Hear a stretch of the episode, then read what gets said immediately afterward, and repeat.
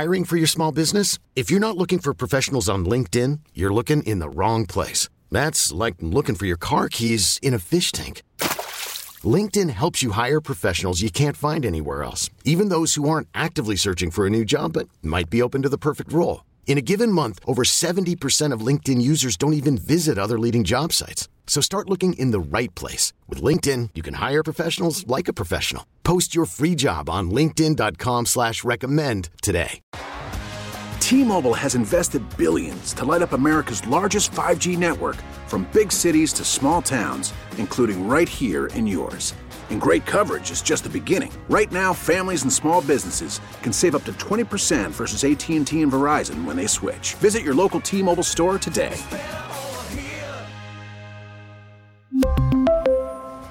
Plan savings with three lines of T Mobile Essentials versus comparable available plans. Plan features and taxes and fees may vary. David Cobb covers college football and basketball for CBS Sports. Former Grizzlies beat writer for the Commercial Appeal. He's on Twitter at David W. Cobb. Cobb, how's the weather in Hattiesburg? Oh, uh, update, Jeffrey. Uh, Okay. We are now in Cranbury, New Jersey. Oh, where- wow. That is rage, dude.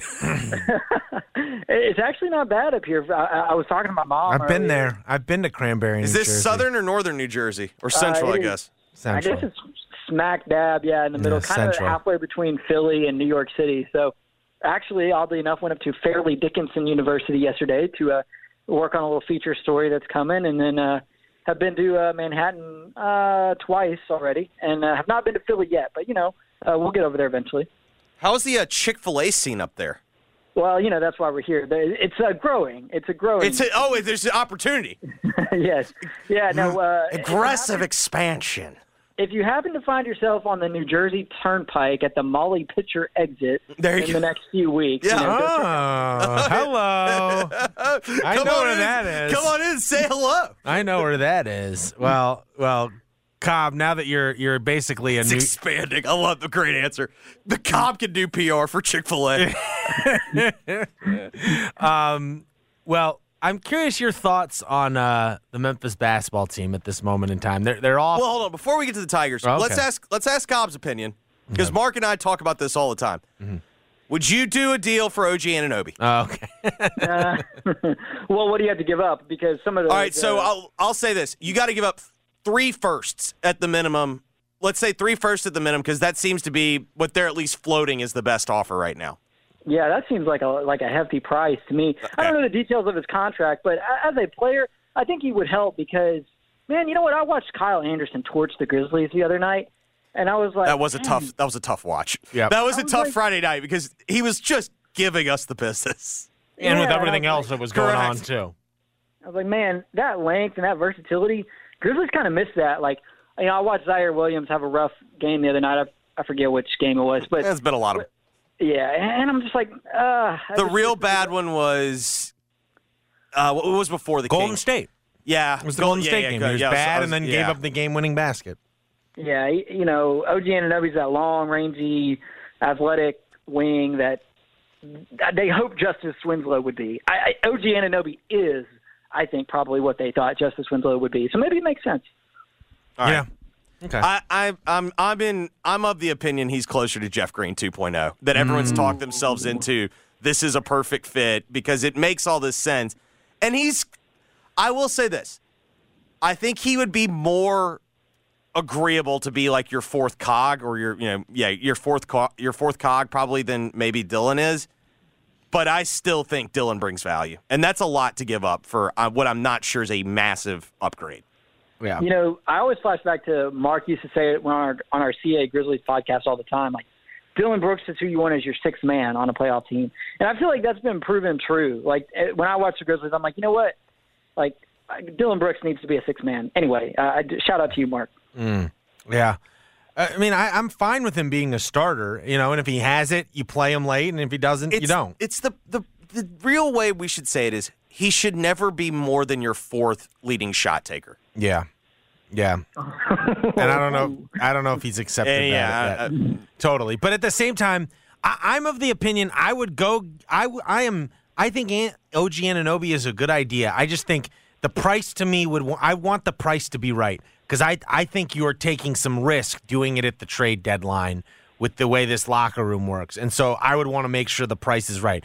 I wouldn't go up to three. I wouldn't basically empty out my war chest. That's Yeah. what you're basically asking the Grizzlies to do. If, if it takes three first to get OG Anunoby, Your surplus, This is least, the yeah. move. This is the move. We, you know, we've been taught. We've talked about in the past. Like they got they got these assets to make a move. This would then be the move. And I like I don't know. I'm not that excited about OG Anunoby being the move for this team. Ultimately, like to empty out the war chest for that. And if you're telling me I got to give away one, you know, uh, then like let- let's have a conversation in like you know Danny Green's contract or maybe Dillon. Like then I can maybe have a conversation. But Mm-hmm. Well, like three first round picks. picks. It's hard to part with three first round picks when you know how good the Grizzlies are at drafting. Bingo. yeah. you know, Uh, they value them more than uh, most teams probably do. And this is a good draft, in my opinion. I don't know what you know the the, the draft writers say, but ha- having watched a lot of college basketball, uh, I believe this is a good draft. I think you can get value all the way down through the first round in this draft. And I don't know what, what year the picks would be that they'd be sending out hypothetically, but I think the Grizzlies can get help from the 2023 NBA draft. Okay. Um, let's talk some college basketball. I want to get your thoughts on the Tigers real quick, and then we'll expand out nationally. Um, Memphis on a five-game winning streak. Um, they are comfortably in the field. I guess you would say. Yeah, they're certainly they're not on the the very edge of the bubble anymore. They they they they're either it an feels eight, like a at nine, the a worst ten case scenario, they are on the right side of the bubble comfortably. Yeah. Um, They're probably one bad loss away from being right back on the bubble, but still, they're certainly in a better spot than they were a few weeks ago. Um, and I'm curious do you think, David, they can get higher? They can get a better seed than what they had last year, which was an eight seed in the NCAA tournament. Do you think like do you think not only can not only can they do it, will they do it? Like will do you imagine this team playing its way into a position where it can be like a six or seven seed, which would probably they have nine games left, two against Houston. Um, Yeah. what what what do you foresee for this this group, I guess, when all's said and done on selection Sunday?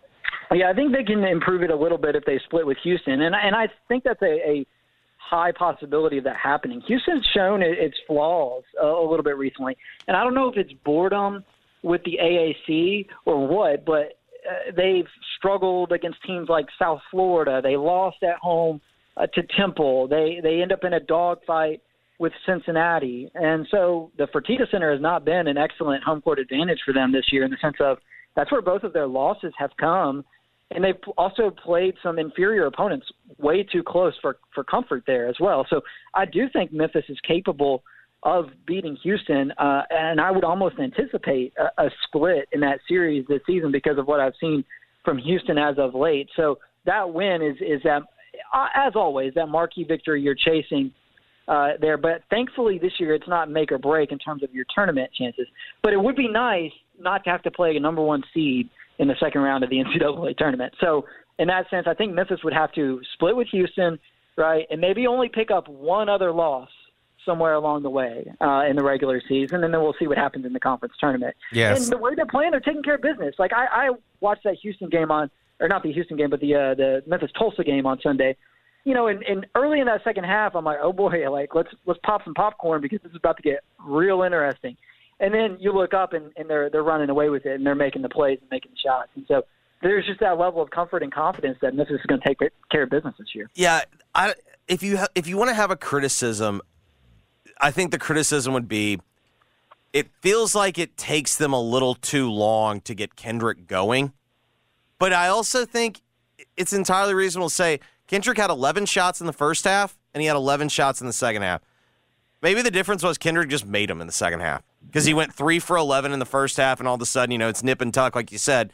And in the second half, he goes seven for 11, hits a couple threes, and then all of a sudden they're pulling away. And it's also important to note DeAndre got in foul trouble immediately in the first half, and in the second half, he stayed out of foul trouble, and you had both of them on the floor, and then all of a sudden they put them away.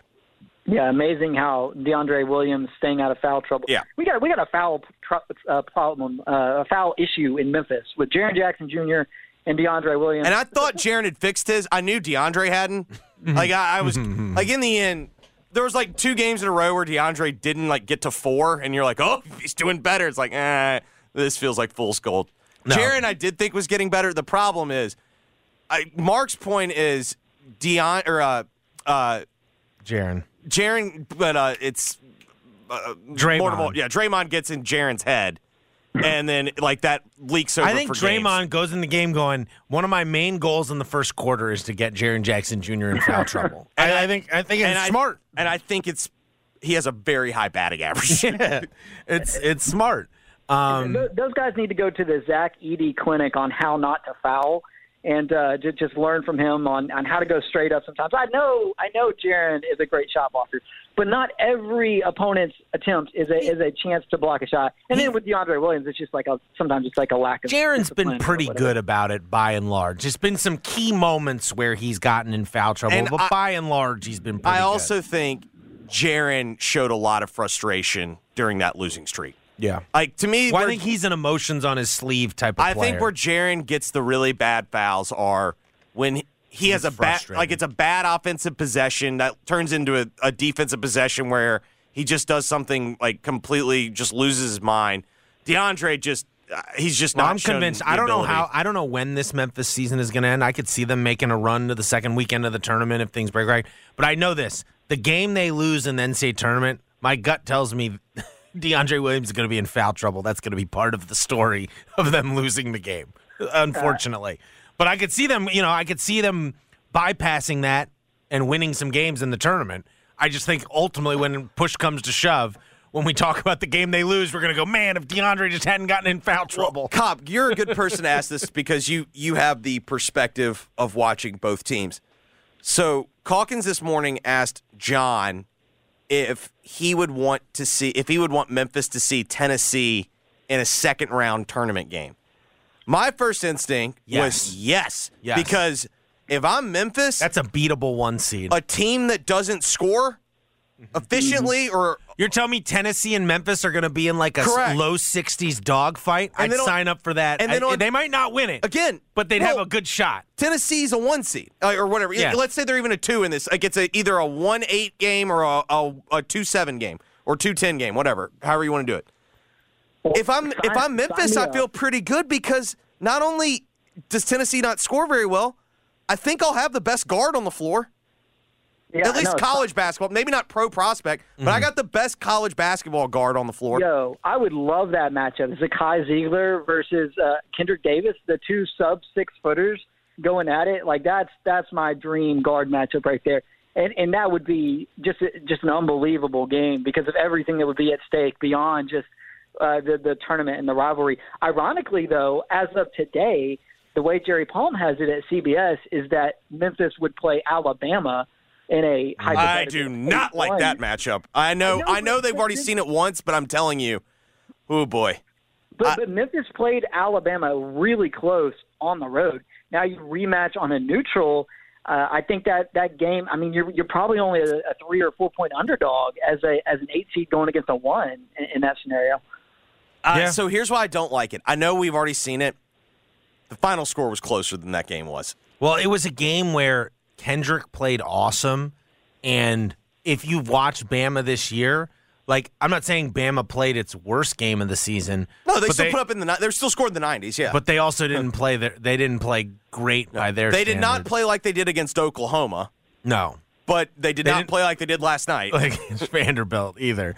Um, well, because last week, Cobb, you were when I asked you about Tennessee and Alabama, you were clearly much more, much higher on Bama, but that was before the Oklahoma game. Um, where where are you at on like Tennessee is now overtaken Houston number one KenPom. What uh, what do you make of uh, that that race for the SEC title now? Still I still was- with pro Bama. Yeah, I was reassured of that view last night when Alabama just beat the brakes off of Vanderbilt. Like that was Alabama football versus Vanderbilt. Like that was just downright. Vanderbilt fell 14 spots in the net last night. well, off that to Cobb, to Cobb, to Cobb's analogy, I don't remember what year it was, like 16 or 17. Remember when Vanderbilt was like two or three and zero, and they hosted Alabama on CBS to like kick mm-hmm. off the year, and it was like 60 to nothing at halftime. That's Yeah. what it felt like. Yeah. Yeah, Alabama's fine. Alabama, the the Oklahoma loss for Alabama to me is an anomaly because they were bad defensively and bad offensively in the same game, which I think is going to be super rare and not going to happen again. But Tennessee, I mean, you can almost count on them being bad offensively at least half the time. Uh, I just don't trust Tennessee to to not go through these long scoring droughts, uh, and that just comes back to haunt you in, in single elimination formats like that. I mean, I guess the one thing they have on Alabama is is experience. They're not nearly as reliant on freshmen as Alabama. And come tournament time, that does make a difference. But if we're betting on the SEC regular season champion, I'm still going Alabama, even though they only played Tennessee once and it's in Knoxville. So Tennessee has a huge advantage there. But I, I just think Alabama, I still, I mean, in my mind, I might pick them today, you know, as as national champion. You know something I was thinking about the other day? I, I know we're a long way away from this, but do you think the way that Tennessee got bounced last year, it maybe makes Rick Barnes think twice about going all out and trying to win the conference tourney? Great point. I mean, there, there's only limited value in that because it didn't help him. On no, it didn't. It didn't change. It didn't really. It, I think we've now gotten to the point where the value of the conference tournament is if you screw up during the year, it's a mulligan. But I think what they've clearly said is if you're depending on the conference tournament, like giving yourself two or three maybe extra wins to improve your standing, that's just not how they've been valuing it recently. Yeah, you know that that strikes me as like an emerging philosophy that's probably going to spread more through like the younger ranks of coaches. Like I would Yeah. expect Nate Oats to to adopt the eh uh, only go eighty percent in the conference tournament philosophy. But for the old school guys, the old guard, the Rick Barnes, That's a banner, baby. Yeah, exactly. And those, dude, you, you you know it from being around the Tigers so much, but like a regular season title, a conference tournament title, those things mean something to to the coaching staffs. Like they really do, and they mean something to the players too. And you don't really pick up on that as much watching it at, on TV as you do when you're actually around them in those moments. Um, and that, that's something that they take pride in and hang their hat on because at the end of the day, there's only one person who's going to win the Natty. Uh, but but you can win a conference tournament. You can be competitive for that and a regular season title year in and year out. And I think that's something that, that Rick Barnes really prioritizes. So they shouldn't as much because if you play on Sunday in the conference tournament and then you got to turn around and, and play Thursday and Saturday single elimination again, I mean that's it's a tall ask. I'll tell you what we need to do. We need to start figuring out which coaching staffs have bonuses. Because I agree with you. I think there's a big value for winning a, a regular season title.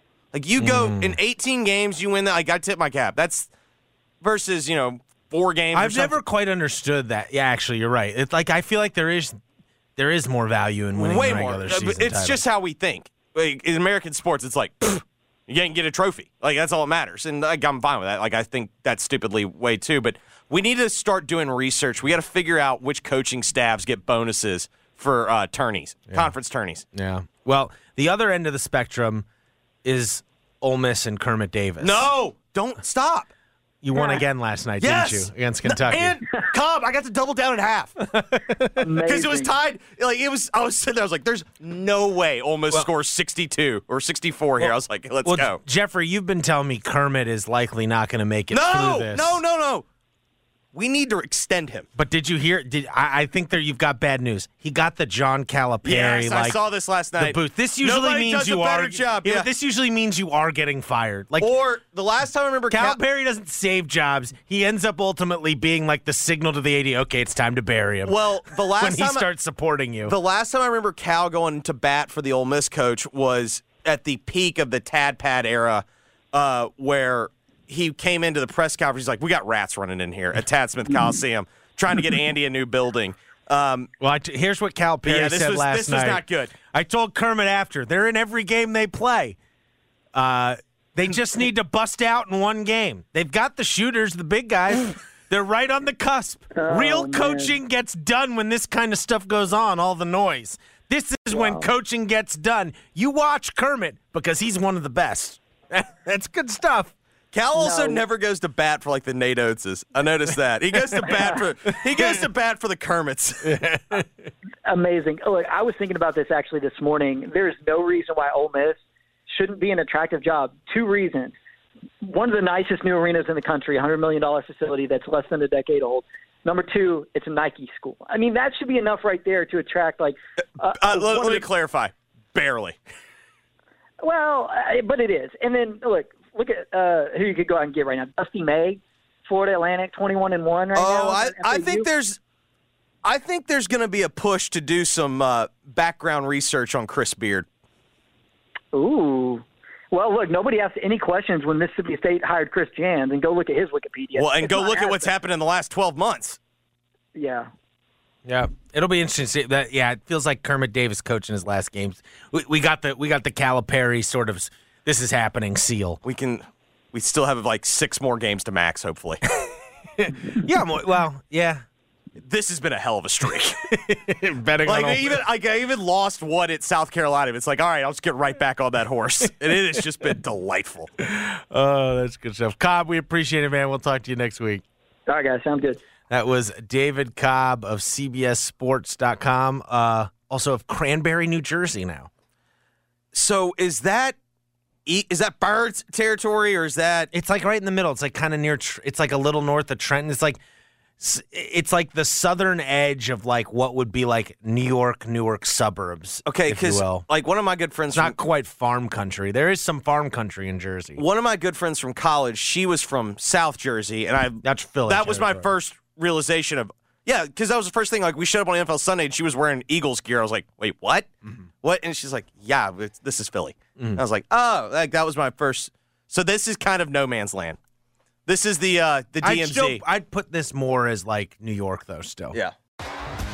T-Mobile has invested billions to light up America's largest 5G network from big cities to small towns, including right here in yours. And great coverage is just the beginning. Right now, families and small businesses can save up to 20% versus AT&T and Verizon when they switch. Visit your local T-Mobile store today.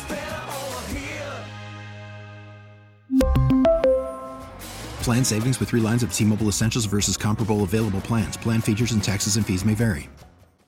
Now, with the MLB app, you can get baseball your way.